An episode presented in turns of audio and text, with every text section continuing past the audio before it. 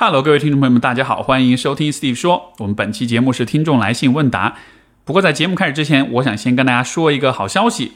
啊！之前我们的一位非常受欢迎的嘉宾杜素娟老师，她在 Steve 说二百一十二期和二百四十二期来过我们的节目，和我进行了两段非常精彩的对话。这两期节目受到大家的热捧，然后也成为了我们建台历史上最受欢迎的几期节目之二。很多朋友也告诉我们说。啊，希望更多的听到杜老师的分享，听到我们的对谈。那么在看到大家的这些反馈之后，我们就开始计划了一门更长期的、更系统的课程。而今天呢，这门课程就正式的完成并且上线了。所以说，这个地方要把这个消息告诉给大家，这门课程叫做《文学里的人生进化课》。那么我们在课程当中选取了八部大家非常熟悉的文学经典，把其中的故事拎出来介绍讲解，然后呢。在这个讲解的过程中，一起去探讨跟分析，各自从文学和心理学的层面去对故事做解析。我们俩同时又是非常有经验的，啊，去支持跟帮助年轻人的这样的专业的工作者，所以说我们也会去讨论很多，就是各位年轻朋友可以去思考、可以借鉴、可以参考的一些智慧、一些思想。我们也是希望通过这样的一个系列的课程，一方面帮助大家更多的了解这些文学作品之美，但另一方面也是更重要的一个目标，就是希望通过对这些故事的讨论，去帮大家去积累那些，啊，你其实还没有积累到人生阅历，去思考一些你以前没有想过，或者说你在读这些作品的时候有模糊的感觉到的一些问题，因为。很多人年轻的时候，他可能没有太多的阅历，但是呢，这不代表他就没有办法在心智上实现进化跟成熟。实际上，你通过听别人的故事，去了解别人的选择跟判断，这个过程对你自己的智慧的积累也是非常有帮助的。那么，很多作品当中，他所隐含的很多道理，可能是很深刻的。所以说，我们两个的对谈，实际上就是帮大家把这些内容给挖掘出来，用语言把它清晰的描述出来，变成。可以去指导你人生的很具体的思想跟智慧。我们希望通过这个课程的八个讨论，给大家带来这样的一个效果。这八期节目我们在录的时候也聊得非常的开心，非常的投入，而且我觉得，呃，我自己在聊的这个过程中也聊出很多新的东西出来，至少让我自己是有醍醐灌顶的感觉。所以我想大家在听这个课程的时候，就如果你很喜欢我之前跟杜老师的两期播客节目的话，那么这个课程也千万就不要错过。怎么购买这个课程呢？呃，这个课程只在小宇宙 APP 首发，然后啊，小宇宙 APP 是一个专门用来听播客的 APP，我也一直都是用小宇宙来听播客，因为它的操作界面真的非常的简洁，非常的干净，设计的非常好，而且它的留言回复的这个功能非常的方便，所以说我也经常在小宇宙。A P P 里面去跟我的听众在节目的评论栏里进行互动，所以我也非常鼓励大家去试试看这个 A P P。那么你要听这个课程的话，你需要去下载小宇宙 A P P。下载了之后，只要去搜索“人生进化”或者“人生进化课”，你就可以找到这门课程。然后这个课程是一个付费的课程，它的价格是九十九元。那么也很希望得到各位朋友们的支持，包括尤其这一次的课程也是我。啊，鼓励我们的杜老师走出校园，走向更大的互联网世界的一次尝试。所以，如果你喜欢杜老师，你也想表达对他的支持的话，也希望可以多多的支持我们的课程，把它介绍给更多的朋友。也欢迎你在听了课程之后，在评论栏里面告诉我们你的感想、你的想法。如果这一次的大家的反馈很好的话，我们在未来还会继续进一步的去做更多的课程，把更多的思想跟智慧分享给大家。好的，所以就非常感谢大家的支持。在小宇宙 APP 下载，然后搜索“人生进化课”，就可以找到我们的课程。希望你会喜欢。那接下来进入我们今天的啊节目，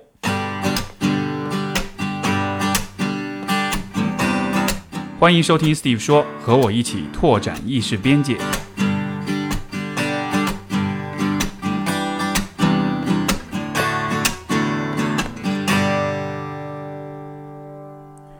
啊，我们今天的第一封信来自这位朋友，没有署名。他说：“啊，你好，我是一个来自农村的女孩子，我有很深的自卑感。从小在外婆家长大，数学很差，表弟数学很好，经常外婆就说我数学很差，是很笨的小孩，说表弟很聪明。”包括数学老师每次都摸摸我的头，我一味的想要得到掌声，却一次次失望。长大后跟男友接触，只要一谈恋爱，什么想法都没了，心都是这个男生，身体也非常忠诚。每次我谈都是啊，我主动跟喜欢的男生谈我的过去，我喜欢的东西，我对他的喜欢，可是他们好像都不怎么领情。我这样应该叫呃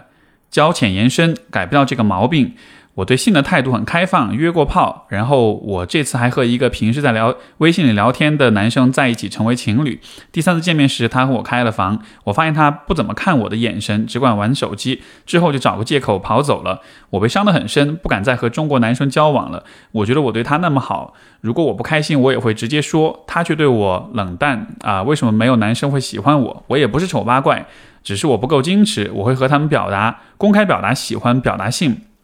我也想谈一段正常恋爱，我好希望有人能懂我，能爱我。到底做错了什么呢？我难过、失望、伤心，更多的是愤怒。为什么有些女生有甜甜的恋爱，我就没有？我努力护肤、运动、赚钱、读书，比谁都期待啊！我比谁都期待懂我的人、爱我的人。为什么我不可以有？至于学业，我一直在努力，一直在看心理学的专业书籍，包括在考心理学和自考本科。首先，我觉得存在的一个问题就是，你小时候一直想要得到掌声，呃，我不知道这会不会成为像是一个惯性一样的东西。因为如果小时候很难得到夸奖的话，呃，人可能就会变得非常的渴求夸奖，以至于得到夸奖成了一个比其他事情都更为重要的一种目标或者需求。可是，如果带着这样的一种心态去啊跟男性接触的话，你可能会遇到的一个问题就是。因为你很渴望认可，你很渴望爱，所以你就会默认你是有可能从所有人那里都得到他的，对吧？这就像是，比如说打个比方啊，如果你是一个乞丐，如果你很穷，你身上没有钱，那么你走到大街上，你就会觉得所有人都比你有钱，你会觉得所有人都有可能是会愿意施舍你金钱的。这样的情况之下，就会造成一个问题，就是你在遇到任何一个男生的时候，你就会不那么的。呃，打引号的挑剔，当然我不是在对你进行荡妇羞辱啊，我不是在说在评判这个性开放的这个问题，这个方面是另外一个个人选择的问题。但是我只是觉得，在情感上，当我们非常的想要得到别人的认可、得到爱的时候，你为了得到这种认可，你可能就会降低你自己的期待跟要求。呃，如果是对于小孩子来说，希望被父母认可这种需求，我觉得很容易理解。但是，毕竟谈恋爱这件事情，它其实是一个双方都需要有门栏，双方都需要有标准的事儿。你为了得到对方的认可和爱而降低自己的标准、自己的要求，这样看上去好像是增加了你得到爱的概率，但它实际上是起反作用的，因为在这种表面增加概率的。呃，选择的背后，实际上就是会遇到，就是会发生你所遇到这种情况，就是你会发现很多男生跟你交往的时候，好像他又愿意跟你在一起，但同时又没有那么的喜欢你，对吧？这是怎么回事呢？其实就是因为对于很多男生来说，当他看到一个女生愿意和他交往，包括愿意和他上床发生关系的时候，这对他来说就是一个 why not，就是一个何乐而不为的一件事儿。既然啊，这个关系来的很容易，没有太多的要求，对方没有太多的要求跟期待，我可以比较容易的就让对方去满足的话，这就成了一个啊权宜的、出于便利的、出于方便的选择，而不是一个出于爱的选择。所以我觉得，可能你需要去看一看，你在渴望得到认可、得到掌声、得到爱的这些同时，你自己在关系里扮演了一个什么样的角色？为了得到这些东西，你在关系当中。呃，是否依然能保持是一个值得重视、值得尊重，是一个有自我、有自己的期待，呃，能够让男生觉得要认真的对待你的这样一个人？当然，这地方我不是在说这些男生他们的方式对你的方式就一定是合理的，对吧？显然他们也会有各种各样的问题。但是呢，这个谈恋爱其实就是一个人们把自己的不完美的面都拿出来展现的这样一个过程，所以。我觉得在这种问题的思考跟反思当中，可能有的时候我们比较有帮助的一种方式，就是去看一看自己在关系里扮演了什么样的角色，你做的哪些事情有可能和你自己的境遇和你自己的经历是会相关的，甚至是会产生因果关系的。然后一个相关联的问题就是性的这个问题。那呃，虽然性在我们看来是一个比较生理的、比较感官的一个事物哈，但是实际上很多人在关系当中都会把性当做是一种媒介、一种工具，去表达他们的其他方面的需求。比如说，通过性、通过身体的这种付出来得到他人的爱，来交换别人的关注和亲密。这其实就是很多人在在这个感情当中会去做的一件事情。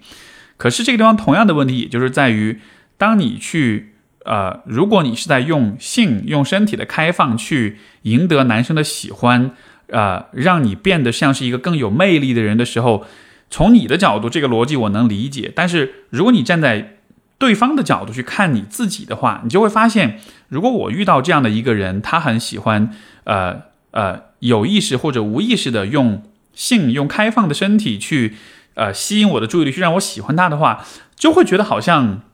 这个人还蛮容易满足的，或者还蛮容易得到的。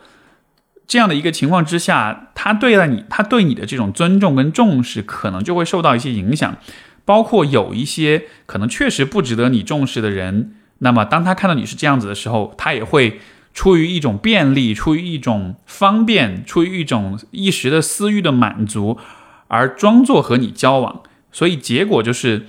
因为你很想要得到别人的认可，所以你降低自己的标准，或者说你用更加呃迎合的方式对待别人。但这样子的话，反过来你其实就没有办法去判断对方的心意，你就没办法建立起真正的信任，你就没有办法知道说，如果我不做所有这些取悦的迎合的事情的话，对方还会不会喜欢我？做迎合和取悦的事情，看上去让你赚了，实际上你是亏的。因为你亏掉的就是你没有办法信任对方，你没有办法理解，或者说确信对方和你交往真的是因为喜欢你，而不是因为你刚好提供了他们想要的东西。所以这样的一个交换，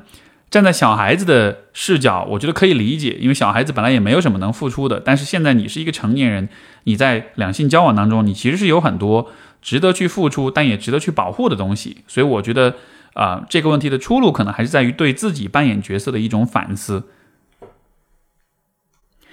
好，我们的下一封信来自一位有些困扰的妈妈。她说：“我是一个五周岁女孩的妈妈，呃，孩子的肤色随她爸比较黑。我和老公私下说是人群中最亮的黑珍珠。我们的这社会大环境对白有过分追求，特别是女性，所以出生以来我就隐约预感，以后她生活中需要不断面对外界对她肤色的评价和对比。事实是，这样的现象的确逐渐显现。”还小的时候，外人就会说小时候黑，长大就白了。当下似乎是安慰你，其实言语的背后依然是对黑的否定。上了幼儿园之后，有一天他突然不开心跟我说，某某男生说他黑，这是他第一次受到来自同龄人的评价。虽然我一直在摸索如何面对这种情况的发生，但他告诉我的时候，我还是有点心疼和无措。当下就是尽量表现的云淡风轻，询问他的感受，然后绞尽脑汁。呃，想要他继续问的深入的问题，呃，想他继续深入的问题，我该如何回答？不过他表达完以后，又没心没肺的玩去了，我也舒了一口气。还有最近一次暑假过完，小区里的认识的奶奶说，你们家姑娘今年没晒黑，挺好，挺好。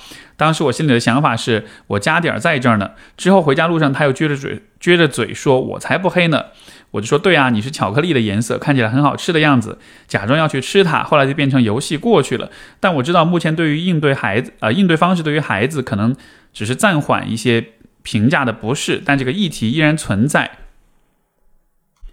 我之所以对这类问题特别敏感，也是源于自己的经历。我没有受到肤色的负面评价，但确实因为形体和一些先天问题受到过评价和贬低。啊，或者含沙射影，以嫌弃的方式来表达同情和担心，尤其当这些贬损来自你以为的好友甚至家人，比如被。玩伴背后议论，妈妈曾经有些嫌弃的提醒我自己注意一点。时隔这么多年，当初那些情境还依然深深的烙印在脑海里。成年后，我花了很多年去试图摆脱这些困境，但后来我意识到这些是无法无法改变的既定事实，也在咨询室里讨论过这个问题。再加上已经不需要过那种集体生活了，不用遮遮掩掩提防什么，所以被困扰的情况。少了很多，也更接纳自己。现在看来，也有呃这些经历也有利有弊。弊当然是引发自卑、对人群的恐惧、社交上的回避等等，需要花大量时间去消解。利的一面是，我觉得对人的悲悯、对不同人的特质的开放和接纳、对评价的审慎，不管是赞美还是贬低。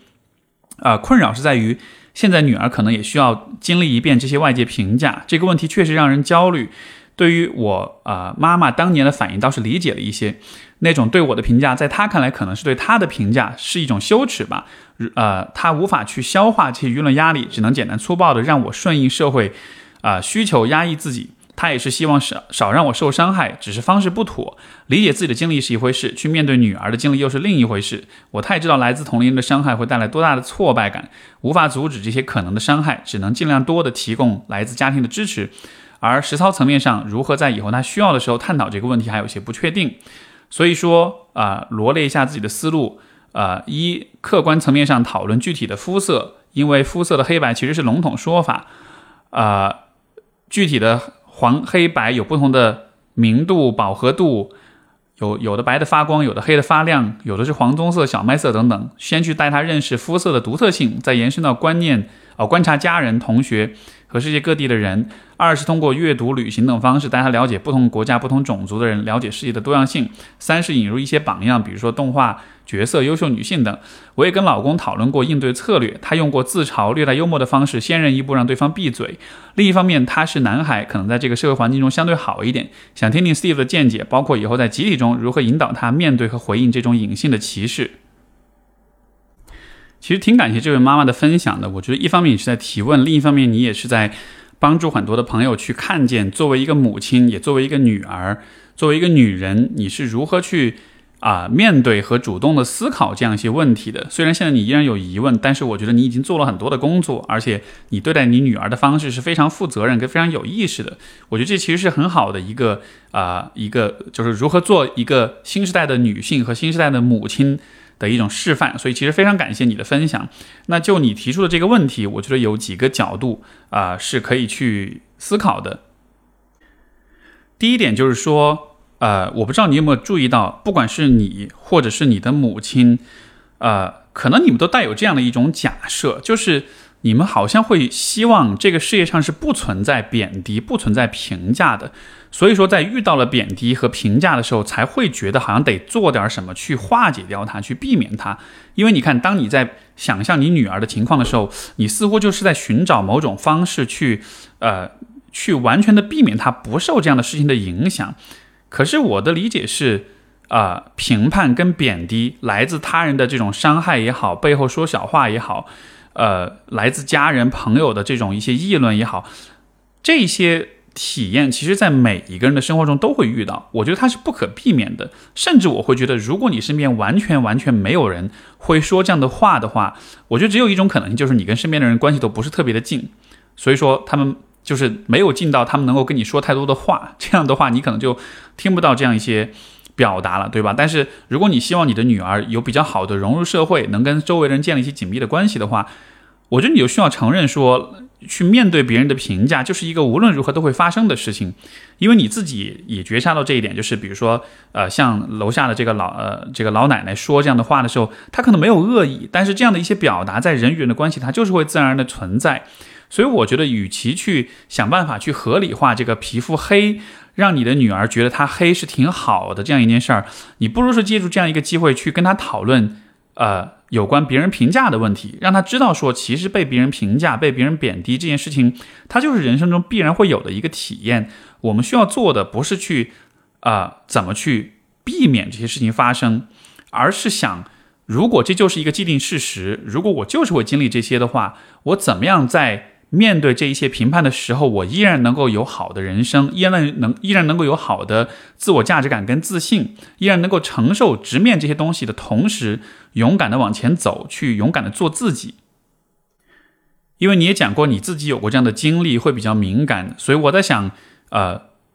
你自己作为这个这种评判的受害者，你当然理想的状况下是希望世界上不存在这样的评判，对吧？这样子的话，你的女儿也就安全了。可是我觉得。对于孩子的教育，我始终都会觉得特别重要的一点是，你是希望你的孩子安全，还是希望他勇敢？如果你希望他安全的话，你可以给他撒很多谎，可以让他知道说这个世界上不存在坏人，不存在贬低，不存在攻击跟伤害啊，一切都是美好的。你也是完美的，你也是美好的，你的皮肤的肤色也是完美的，对吧？你可以有很多这样的跟他编织这样的善意的谎言，我觉得这都 OK，你可以这么去做。但是所有这些做法并不会让他更加的勇敢。因为你始终没有让他真的去直面去去理解为什么别人会那样去做，所以我觉得联系到第二个点就是，我觉得你对于你妈妈的这个觉察其实非常重要，因为你说了，就是他当年对你的评价是因为他消解不了那个舆论压力，所以用那种方式去批判你，去在你身上去发泄，包括也想让你不受伤害，只是方法不妥等等。我觉得这其实是一个非常好的观察，而这也是你能够帮助你的女儿去理解的一件事情，就是当人们去批判别人、去评判别人、去否定别人的时候，很多时候不一定是因为在这个人心目中他真的客观上认为你是不好的，很多时候当我们去伤害别人、批判别人的时候，只是因为这样做会让我们自己好受一些，所以这其实是让你的女儿去直面别人的贬低的很重要的一个角度，就是以后你遇到别人贬低你的时候。其实你会需要看见，说有可能这个贬低你的人他自己过得很不开心，他自己很内心很痛苦，有可能他自己在生活中也是被别人欺凌的，所以他看到了一个看上去好欺负或者看上去有一些缺点、有一些不足的人的时候，他就会想要用这种方式去表达他自己的那种伤痛。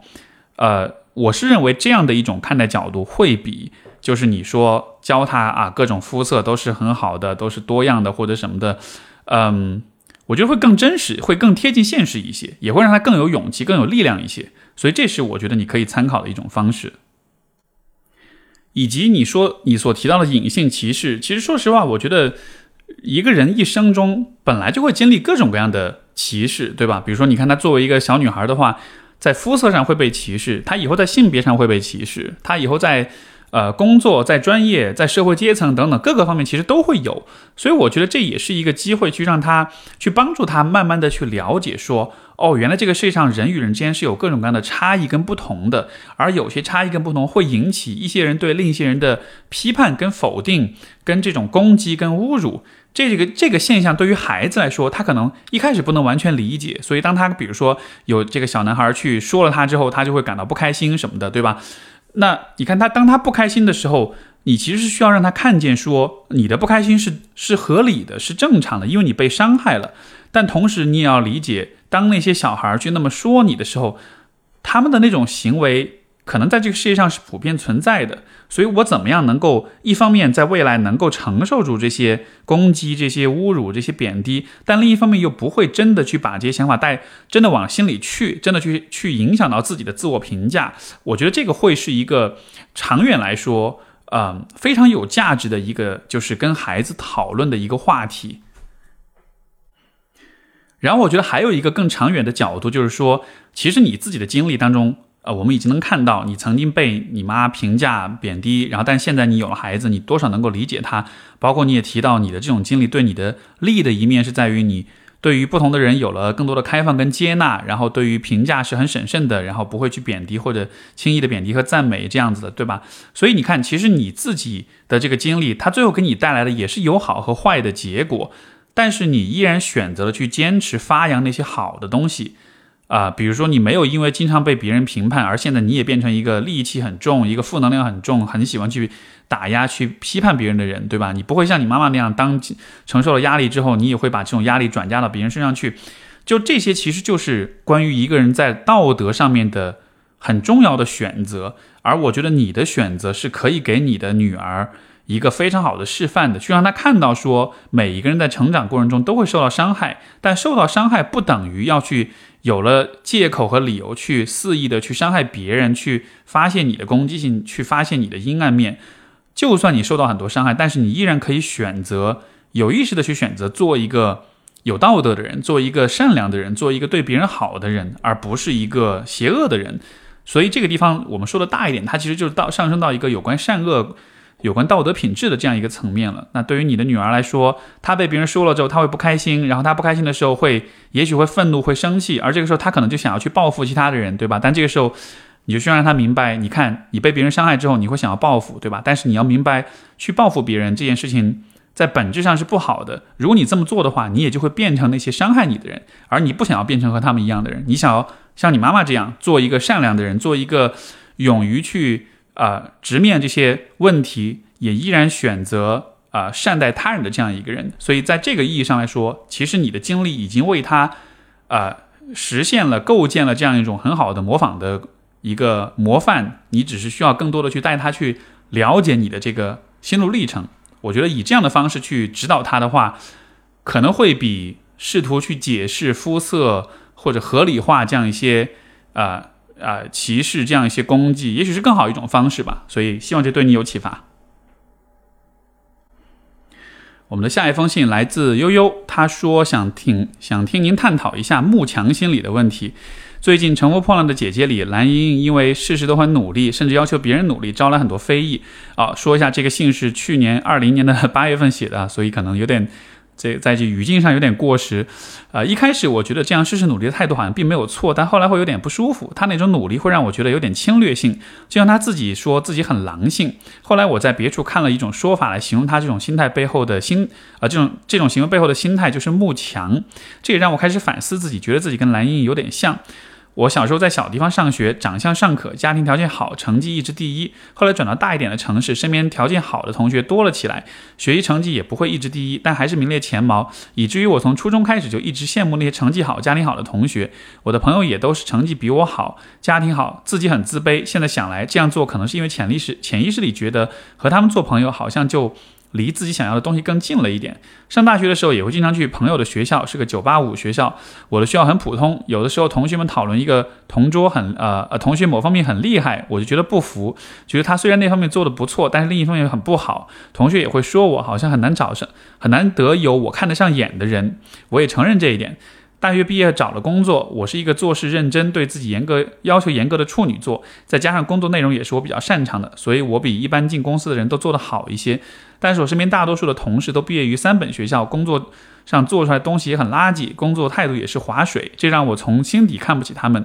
我可以理解他们的行为，但就是不愿意与这样的人为伍，也不愿意跟他们有过多的交流，甚至觉得在这样的公司有些羞耻。不知道这是不是我的慕强？可能蓝莹莹看到，呃。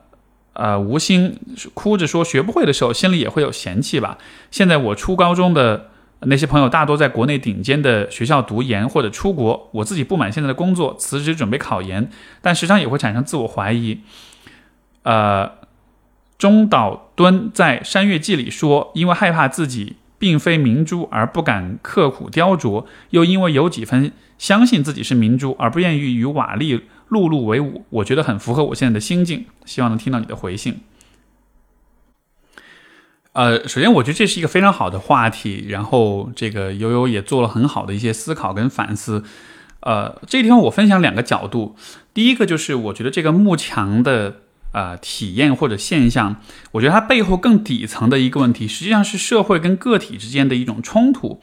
就是说每一个人生活在这个世界，生活在这个社会里面的话。他其实都会面临一个社会跟个体之间的冲突，就是每一个个人他站在自己的角度，他有他自己的愿望跟想法，但是你生活在一个社会当中，这个社会又对你有些期待，而两种期待之间就会不断的产生冲突，这个冲突是每一个群居的人类都逃脱不了的一种会贯会纵贯一生的这样一种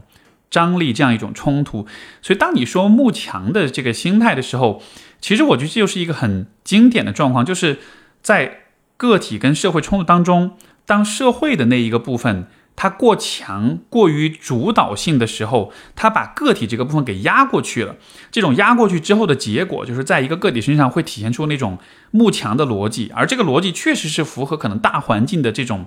啊竞争、这种丛林法则的，呃。这样子，包括你提到像蓝莹莹这样的，对吧？也许他这样的一个方式，大家就会觉得啊，作为一个艺人，作为一个打拼的人，他可能就会非常好，非常受人认可。他的老板、他的粉丝、他的这个呃团队，可能也会非常认可他。确实，你看这样一个很慕强的人，他在环境里就会处得很好。但是这样子做的同时，问题就是在于。在个体和社会的这种冲突当中，你让社会的部分完全的胜出了，你的个体的部分就完全的被压过去了，被放弃了。这会导致什么结果呢？就是你不知道怎么去跟自己去相处，你完全带着一个社会期待的逻辑去看待关于自己的问题的话，很多时候你就会不知所措。像你自己所说，你现在对自己产生自我怀疑，觉得自己是有可能是明珠，又不确定是不是，所以说就很犹豫的样子。包括你自己在心里面也会产生出因为这种慕强而对别人的一些嫌弃啊、鄙视啊，而这样一些情绪、这样一些想法，可能你是不希望看到自己有的，对吧？所以就好像是。可能会慢慢发现，一边在慕强，但另一边好像心里面就会变得越来越冷酷，越来越挑剔，越来越苛刻了。而这个就是我前面所说的，社会与个体的这种冲突当中，你不能让社会的部分完全的胜出，它需要是一个呃相互不断争夺、不断冲突，然后不断碰撞所形成的一种相对动态的一个平衡。现在的状况就是，你让社会的部分变得太强了，让自我的个人的部分变得太弱了，所以有点失衡。所以我是觉得，这也许是一个呃需要有所反思的地方。我我理解，在你的这种成长环境当中，因为从小地方，呃，以前这个在小地方的时候，但是可能成绩各背景各方面比较好，对吧？这个时候你可能很容易去跟别人做比较，在这种比较，在这种就是利用社会规则去做比较的过程中，你得到了好处，所以你就会很容易认同。这个社会的社会规则和和这种幕墙的逻辑，包括到了后来又因为跟其他的呃城市里面的人去做比较的话，可能又会进入到那样一个比较的游戏里，就好像是人生中很多时候你都在跟别人比较，很多时候你都在玩那个比较的游戏，所以可能也许是因为这样的一个背景，会让你非常的习惯、非常的熟悉，甚至非常的愿意，就是去通过利用社会期待的这个部分去看待自己，所有这些的发生都会让。你内心冲突的那个社会的部分变得过于的发达，过于的强大，但是你自我的那个部分，它可能就一直会被压制、被压抑。那这其实就引出到第二个问题，就是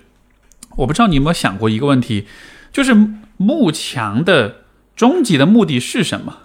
比如说，当蓝莹莹她说她慕强，她很努力，她很狼性的时候，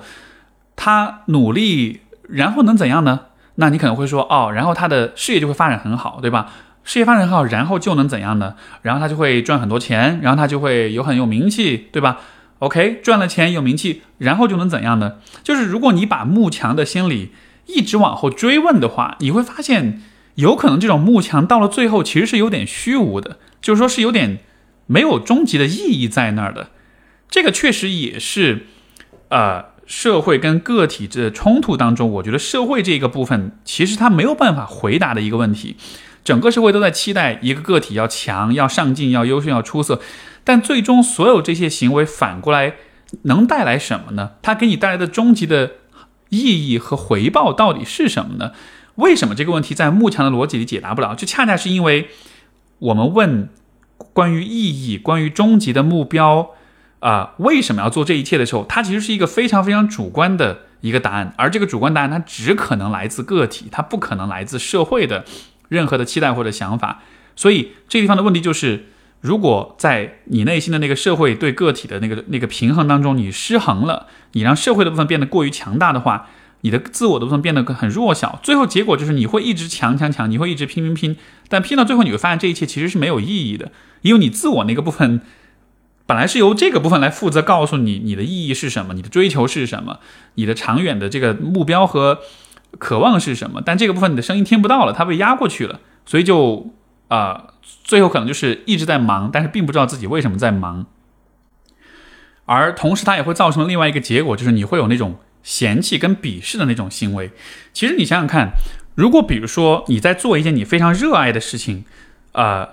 在做这个事情的时候，你也会看到一些做的不够好的人，对吧？但是可能因为你很热爱这件事情，这件事情给你带来的终极的价值或者意义，比如说假设啊是我是做心理咨询的，那我看到其他的一些同行，他们也在做心理咨询，然后我觉得他们的专业能力确实比我差好多，我确实比他们强很多，但是因为我知道这件事对我来说是很有意义的，我是愿意始终保持一种积极的善意的一种。啊，正面的姿态去看待这一切的，所以当我看到不如我的人的的时候，我就会想说，诶，他们做这样的事情，他们一定也有他们的一些很积极的想法，但他们可能现在能力确实做不到。这样情况之下，我何不去帮助他们一下呢？我何不带着一个更友善、更包容的姿态去看待他们的，对吧？当你带着这样的姿态去看待别人的时候，你就不会产生那种嫌弃。但是如果比如说我并不是那么在意这个工作，它只是一个赚钱的事儿，这个时候我看到别人不如我的时候，你可能就没有那么多的。道德立场跟那种出发点要去从正面的、从建设性的角度去解读这些，所以我觉得，当你说到看不起别人的时候，当你在看不起的同时，有可能你也是看不见你自己的终极的目标的，有可能你现在做的事情对于你来说，在主观上来说，可能也是不那么的有价值跟有意义的，是缺乏热情、缺乏热爱的，而这样的一种状态。呃，短期之内，你也许可以用慕强的心态去驱动自己，用狼性去给自己打鸡血，让自己很有动力。但长远来说，我觉得这种自我驱动的方式，它不是一个可持续的一种方式。你慢慢的会失去动力，因为慢慢的你会发现说，你慕强强到最后，还是永远会有比你更强的人。这个游戏永远是比不完的，对吧？包括现在你已经开始有了这样一种自我怀疑，呃，就是觉得自己行好像又不行。总之就是，我觉得现在所出现这样一些状况，可能还是会跟我讲到的那个关于自我的那个部分有关。所以，也许你可以更多的去看一看，就是关于你的意义，关于你的人生追求，这样一些更终极的。啊，更深、更深层、更底层的一些问题，如果你能把主观层面的这些问题处理得更好，思考得更好，反过来你再结合到你的那种狼性啊、那种慕强的心理，这样子就会成为一个非常平衡，而且是文武双全的一个人。而这样子的发展，一定会比现在的你可能就是有更长远、更好的一个发展。好，所以这是这封信。啊，我们的下一封信来自 Lin，他说，二零一九年我的生命中出现一位喜欢我的男生，而且接触下来我们非常同频，很多惊呃很多事情惊人的相似，让我惊喜和意外。因为等待了二十二年，好不容易出现了真的很契合的他，但后来我开始陷入严重自卑，才突然意识到妈妈给我的成长带来的伤害有如此大。我妈妈自从外公去世之后，断绝了和爸爸这边全部亲戚的来往。我们甚至在家里也不可以说任何与这个话题相关的字眼，不然就是大吵架。所以在成长的整整十一年，呃呃时间里，我们家再也没有过家族聚餐的场景，见亲戚都是偷偷的出去，从来没有参加任何亲人的。婚礼和聚会，我成长的一半生命都是在这种家族断裂的情况下长大的。母亲从来都没有出出来社会工作过，一直都是全职太太，没有跟随社会进步，内心极度封闭和自卑，多年来严重的洁癖。我家也从来不允许他人进入。啊，后来我我们后来受不了了，我和爸爸哥哥只能搬出来住。呃，家庭分开住也有五年时间了。今年多次尝试和妈妈真诚交流，她一向固执，谁的话也听不进去，一直强调自己什么都做不了，不愿意改变现状。我每次一想到家里的一切，就觉得没办法给。啊，那位男生带来幸福，以后如何带他来这个看这个破碎的家，甚至可能一家人齐聚和睦，完整的婚礼都不可以给他。我生命中的幸运是真的有，呃，一位好朋友一般的爸爸，优秀的哥哥弟弟。我在我的身上继承了爸爸为人处事。很多的善良真诚，朋友老师们都觉得我热心体贴。生活中一直坚持做志愿者活动，参与无偿献血，喜欢学习读书锻炼，有上进心，可刚可柔，有想法，但还是没有勇气去爱一个人，担心我的家给对方带来的全部都是伤害，所以我就有意的疏远那位男生，希望他把我忘记，去遇见一个比我更好的人，一定会更加幸福。我的疏远和不回应令他觉得我不喜欢他，对我很失望，在慢慢彼此错过。但是难道我遇见的每一段缘分？啊，都要全部推开吗？可是我的家庭可能永远都是保持现在的样子，因为妈妈只会逃避和孤立自己，封闭自己，不愿改变。想问问 Steve 老师，我如何才能处理好感情和家庭缺陷的关系呢？其实我真的很喜欢那位男生，应该主动找回吗？我总是担心自己没有办法给对方带来幸福，不值得被爱。嗯。这个这封信可能又回的有点，我不知道还来不来得及啊。但就是因为是去也是去年九月份发的信，我不知道这个林和后来这个男生发生了什么。嗯，我我希望你们是后来有继续交往下去。呃，其实我很个人的一个分享就是，我跟我伴侣，我跟我们家 C 总的关系里面，我们其实会花很多很多的时间来讨论各自在成长当中的各种创伤、原生家庭的各种问题。虽然很多时候这些话题聊起来有点沉重，但是我们俩其实很，这其实是我们俩之间很能够去聊的一个事儿。甚至在某种程度上，当年我们谈恋爱的时候，我听到他的悲剧的故事，他听到我的悲剧的故事时候，那反而会激发我们更多对对方的那种爱和那种同情和那种心疼的感觉。就，所以我完全不觉得，就是你的家庭的这些问题。在一个合适的爱人面前是会带来问题的，我反而觉得它会是带来促进的作用。因为如果想象一下哈，如果比如说你的生活是特别的好，特别的正常，没有什么大的问题的，对吧？然后在这样情况之下，你跟他讲，你跟你的伴侣或者约会对象去讲你的以前的人生经历啊，我从小到大都蛮幸福的，对吧？你讲了半天之后，别人会觉得嗯，都挺好的，好吧，也好像也没什么值得关注的事儿，就他反而会觉得无聊，会觉得有点没意思，反而是有点悲剧性的东西。有一点伤痕的破碎的有些东西，它反而能引起人的注意力，它反而能让人更多的去共情、去理解你，对吧？一个人告诉你他昨天啊过得很开心，和他昨天昨天过得很悲剧、过得很悲催，哪一种情况、哪一个故事会更吸引你的注意力呢？因为开心的感觉其实大家都很熟悉，但是当我们说到悲剧的时候，人自然而然就会竖起耳朵，就会睁大眼睛。就会想要去了解到底发生了什么事儿，对吧？所以我是觉得这样一些经历在两个人的交往当中，它不一定就是像你所说的啊，就会没有给对方带来幸福啊什么的，或者说我们退一步讲，就是有可能，比如说你妈妈的一些问题，它确实会让你们有一些困扰，比如说没法有完整的婚礼啊，或者家族的来往，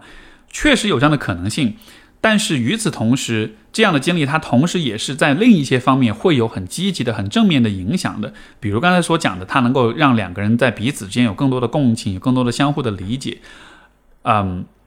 你想，比如说，对于这个男生来讲，或者对于你以后交往的对象来说，他们在人生中一定也有他们的无奈。每一个人人生中都有一些他们想要改变，但是永远改变不了的事情，对吧？如果你没有这样的经历，那当有一天你听到他们讲他们的故事的时候，你可能也就没法理解，但恰恰是因为你有这样的经历了之后，对方才会确信说，如果我也告诉你我那些想改变但是改变不了的事情的话，你也你也多半会知道那是什么样的感觉，所以那反而是一种带来连接、带来理解的一个很好的契机。这是一方面，另外一方面是，呃，虽然有这样一个妈妈，但是你也讲到你有这样的爸爸，你有这样的哥哥，你有这样的弟弟。就我听到你说这些的时候，我的第一反应就是哇，如果我是那个男生，我真的好有兴趣。去更多的了解一下你，也了解一下你爸爸、你哥哥、你弟弟，甚至了解你妈到底是什么样的人，因为就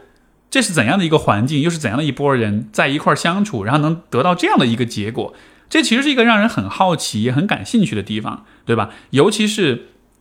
就是如果很多人遇到了这种很糟糕的家庭关系，他其实是很容很容易滑向更负面、更糟糕的一种结果的。但是你没有，你的家里的。四分之三的人口也没有，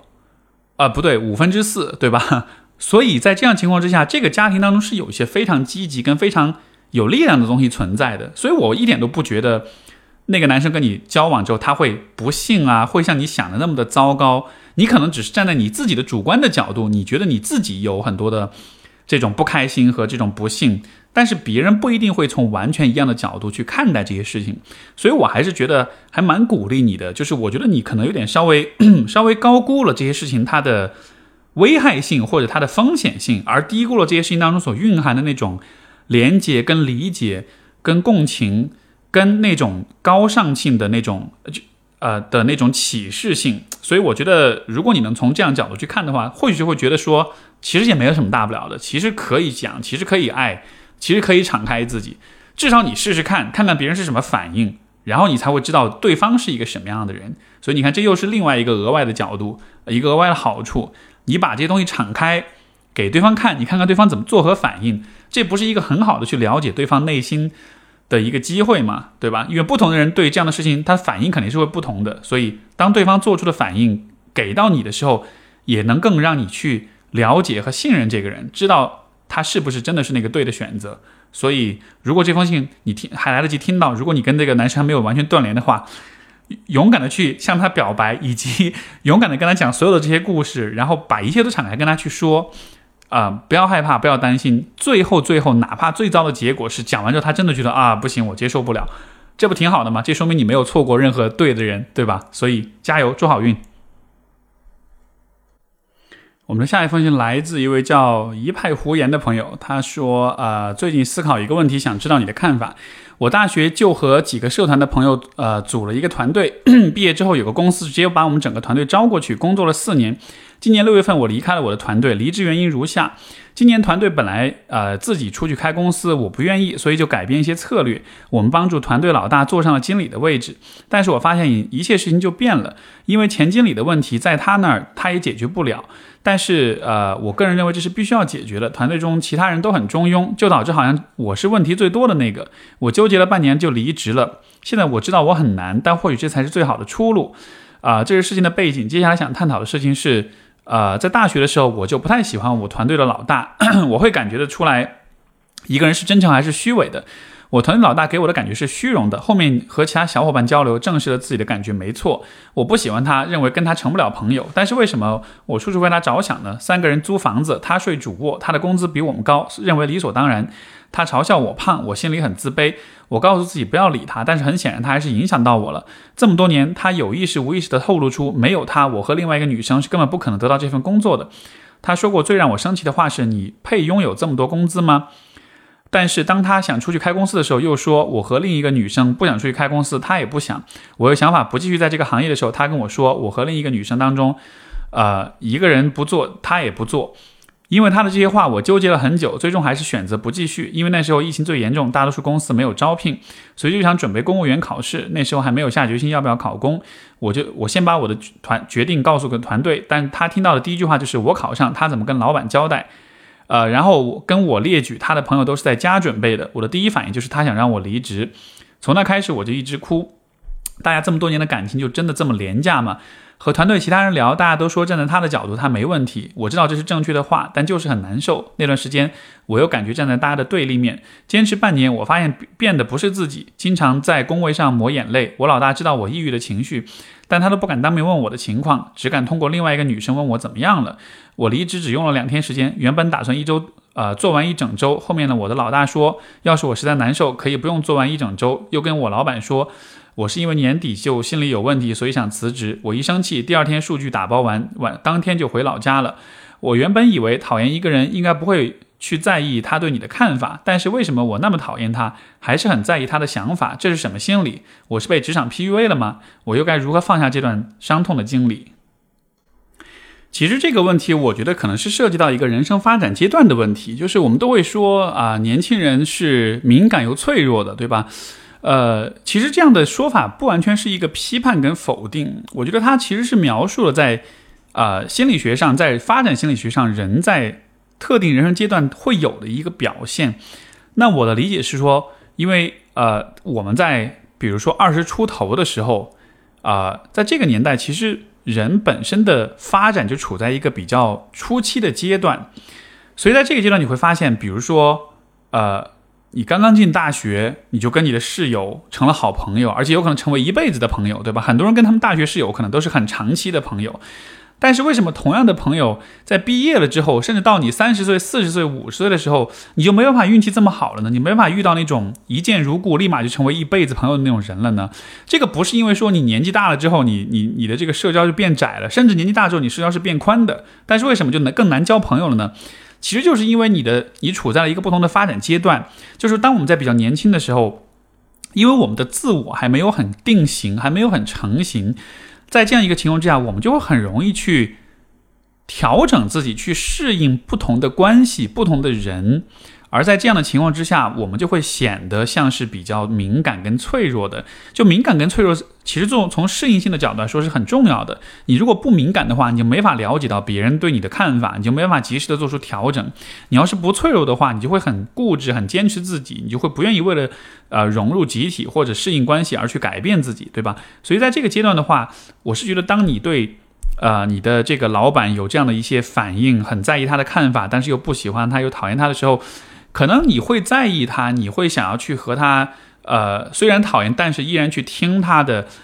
我感觉这可能也是在这个阶段的你必然会有的一种状态。实际上，很多人在大学的这个阶段前后，其实都会有这样的一个困扰，就他们都是想要去融入一个地方，中都是想要找到一些归属。因为这个时候我们就是很孤独，就是很脆弱，也不知道自己要去哪里的。但是，我觉得可以去，我们可以去预期或者去想象的一种未来，就是。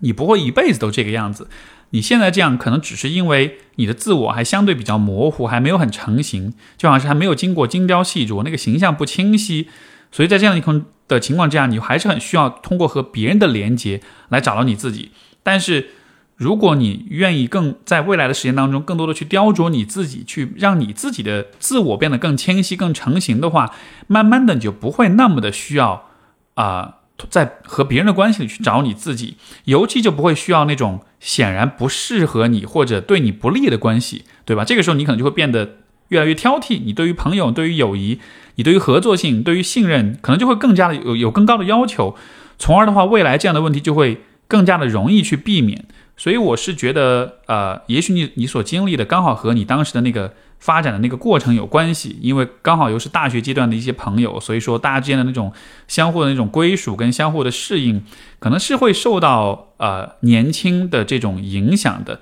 但是我是觉得他可能不会一直这样子，所以我还蛮鼓励你，就是在未来的时间当中，更多的把注意力放到你自己的自我的这种发展跟成长上面。另外一点，当然就是说。保持学习，保持思考，保持啊自己的这种思维的灵活性，这样子的话，你才能一直保持一个比较清晰的啊对事情的判断跟思考。呃，其实你本来已经有一些看法，有一些思考了，对吧？比如说你说你能看出来你是真，别人是真诚还是虚伪的，就说明你是足够聪明的，你是足够有想法的。在这样一个情况之下，你只是需要把这个部分变得更强一些。当你自己有了自己的思想跟思维能力作为一种精神上的支撑跟力量的支撑的时候，你就不那么的需要啊来自别人的认同，包括你可能也会更有力量、更有勇气去做出你自己的选择，去做出你自己的评判。所以我是觉得这个呃这样的一些问题，可能都还是是是都还是可以通过成长、通过发展自我去慢慢的改善的。好，我们今天最后一封一封信来自喵小姐，她说：“呃，我今年二十四岁，研究生在读，从来没有谈过恋爱。关于感情，我觉得我可能是在逃避什么，不敢面对什么。平时一想到谈恋爱就害怕，最主要是不知道跟别人说什么。但如果只是普通朋友，我就不会想到见面之后要讲什么，不会尴尬。呃，背景经历是之前从来没有经历过感情，高中很喜欢过一个同学，之后以一种不太好的方式不了了之了。”再之后就感觉再也没有很喜欢过谁了。去年快元旦，一个同学跟我表白，大概是这样的：这个同学之前是我一个导师的，呃，是我一个导师的，差不多两个月时间一起见老师上课，讨论问题什么的，觉得相处也还不错。但开学之后，呃，就不是一个导师了。我似乎觉察到他有喜欢我，然后我感觉很尴尬。平时上课也不太跟他讲话。那个表白是这样的，没有直接说喜欢我什么的，就想说跟我要一起出去玩，请我吃饭看电影。这个时候我就感觉他喜欢我这件事情就明明白白的摆在面前，立马拒绝了。原因是条件反射式的害怕尴尬。如果像之前的朋友关系的话，我就不会觉得尴尬，会同意的。但我最近发现，只要觉察到别人喜欢我，就会变得尴尬，对别人也会变得比较冷淡。我控制不住自己的这种尴尬。还有就是我感到。我感觉谈感，呃，我感觉到谈感情的时候，我会立刻开始思考，呃，什么是喜欢别人？思考的结果是我也不太知道，我好像没有办法和别人开始正常的交往。最近也是差不多同样的事儿，之前那位同学的室友，暑假的时候每周末给我发短信，啊，都是比较平常的聊天，像下班了吗？周末去哪儿之类的，也不会聊太久。我也是。那种不太立马回消息的人，开始我觉得只是同学之间的问候，就还比较乐意回复聊天什么的。这种状态持续了一个月多一点。然后来学校的时候，这位同学一直问我到哪里了，什么时候到学校。晚上我到学校比较晚，他还到校门口接我了。之前在微信上问我需不需要来接，我说不需要，自己就可以。我感觉不是很舒服，我很不习惯有人对我这么关心。开学之后也问我要要不要一起跑步，以及上课老师要求组队，我都拒绝了。最近很少微信上联系。对这位同学的感情有些不一样，我似乎觉得很愧疚，甚至他来接我的晚上，一我一直就在想，我是不是一个渣女？可能是我明明不喜欢他，却耽误了他很多时间，以及平时去上课，他和之前那位同学兼朋呃，他和他他和他和之前那位同学的室友兼朋友关系，让我感到很别扭。这个问题当中，我其实会看到一个可能跟亲密关系不一定有太大关联的角度。嗯，因为你好像很在意说，当你觉察到别人喜欢你的时候，你会感到尴尬，呃，而且好像这个尴尬会让你比较介意，所以我不知道这当中是否有这样一个角度，就是你觉得尴尬的时候，是不是这意味着你的假设当中是自己不应该尴尬的，就好像是尴尬这个感觉的产生是不合理的，是不合符合你的期待的。那么你的期待是什么呢？你的期待是，如果你喜欢一个人的时候，然后你不尴尬，你非常的顺利，非常的顺水推舟的去回应对方或者怎么样，好像那才是对的吗？所以这个地方我不知道这算不算是一种，嗯，像是一种对自己的完美主义的期待，就是会希望自己对于恋爱感情这样的事情的反应是是很成是很成熟的，是很老练的。呃，我不知道你是否是在内心深处是会有这样的一个想法。因为说到这种尴尬，我觉得在不了解什么是爱，不，呃，不熟悉怎么谈恋爱，怎么跟异性交往，怎么表达喜爱、跟亲密、跟情感这样一些事情的时候，其实大家都会尴尬，因为都是人生第一次做这样的事情啊，都不懂。在这样一个情况之下，我们我们必然势必就是会带着尴尬去做很多的事情的。这就好比，比如说，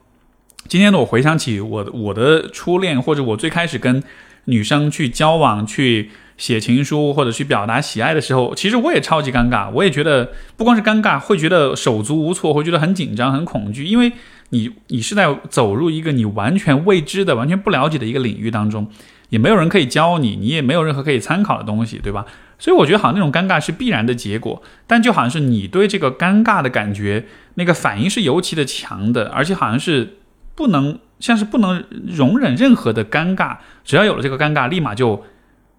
弹开，立马就躲避。就好像是为了避免尴尬的感觉，你愿意放弃或者是拒绝所有其他的一切的事情，所以你对于尴尬的这种很强烈的反应，才让我想到说，有没有可能这个尴尴尬的背后，实际上是对自己一种过高的期待跟要求？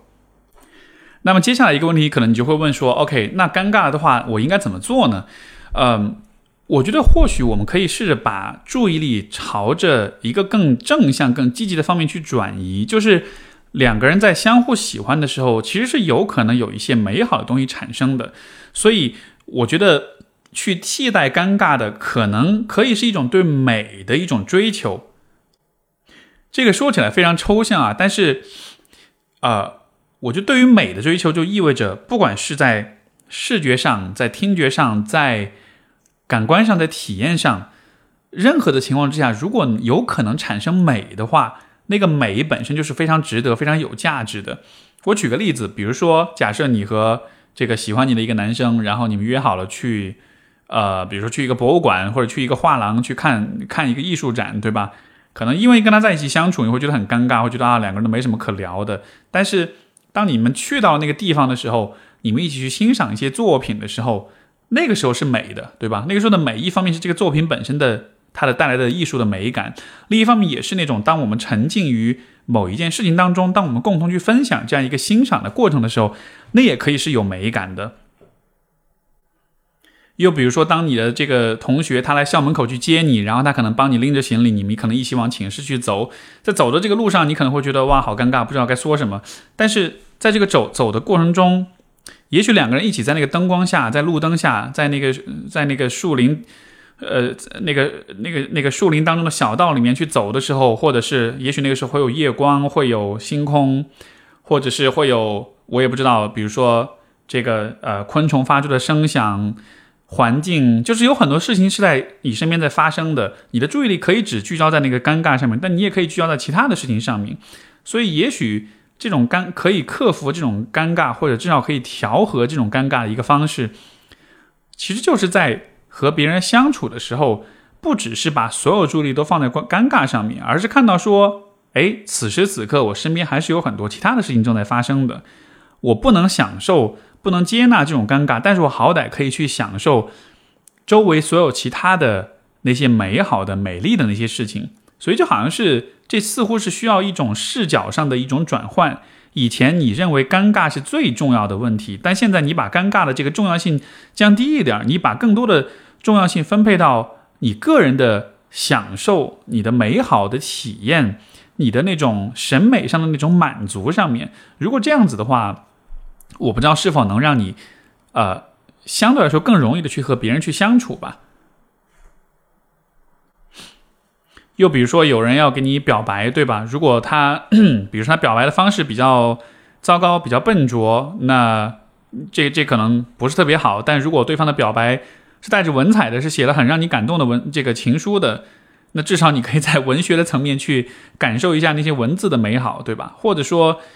也许这个表白的同学他是很笨拙的，但他那个笨拙的样子本身可能也是带着一些可爱、带着一些纯真的样子的，那这也可能成为一种。呃，审美上的一种令人愉悦的一种体验，所以我是觉得，当你在讲这些的时候，呃，就好像会是整体是一个比较偏理性的一种状态。但是，我觉得能够克服理性上的这种尴尬跟评判的，恰恰是需要啊人变得更感性一些。所以，你也没有讲你的成长经历或者是你的性格等等的。但是，我是觉得，也许可以更多的朝着这个方向去想想看，让自己变得更感性、更细腻一些，更多的能够去觉察到那些。此时此刻，当下正在发生那些很小但是很美的事情，这样子的话，尴尬可能就不再会是唯一重要的事情了。所以，希望这个对你有启发。呃，好，那这就是今天所有的来信，非常感谢各位的收听。然后，最后再提示各位，如果你喜欢听之前我和杜素娟老师的有关文学和心理学的这个碰撞的这种讨论的话，我们俩的合作的课程已经上线。然后，这个课程在小宇宙 APP。当中搜索“人生进化课”就可以找到，希望得到大家的支持，希望大家的努力的、踊跃的购买。好，谢谢各位收听，我们到这里，感谢，下次再见，拜拜。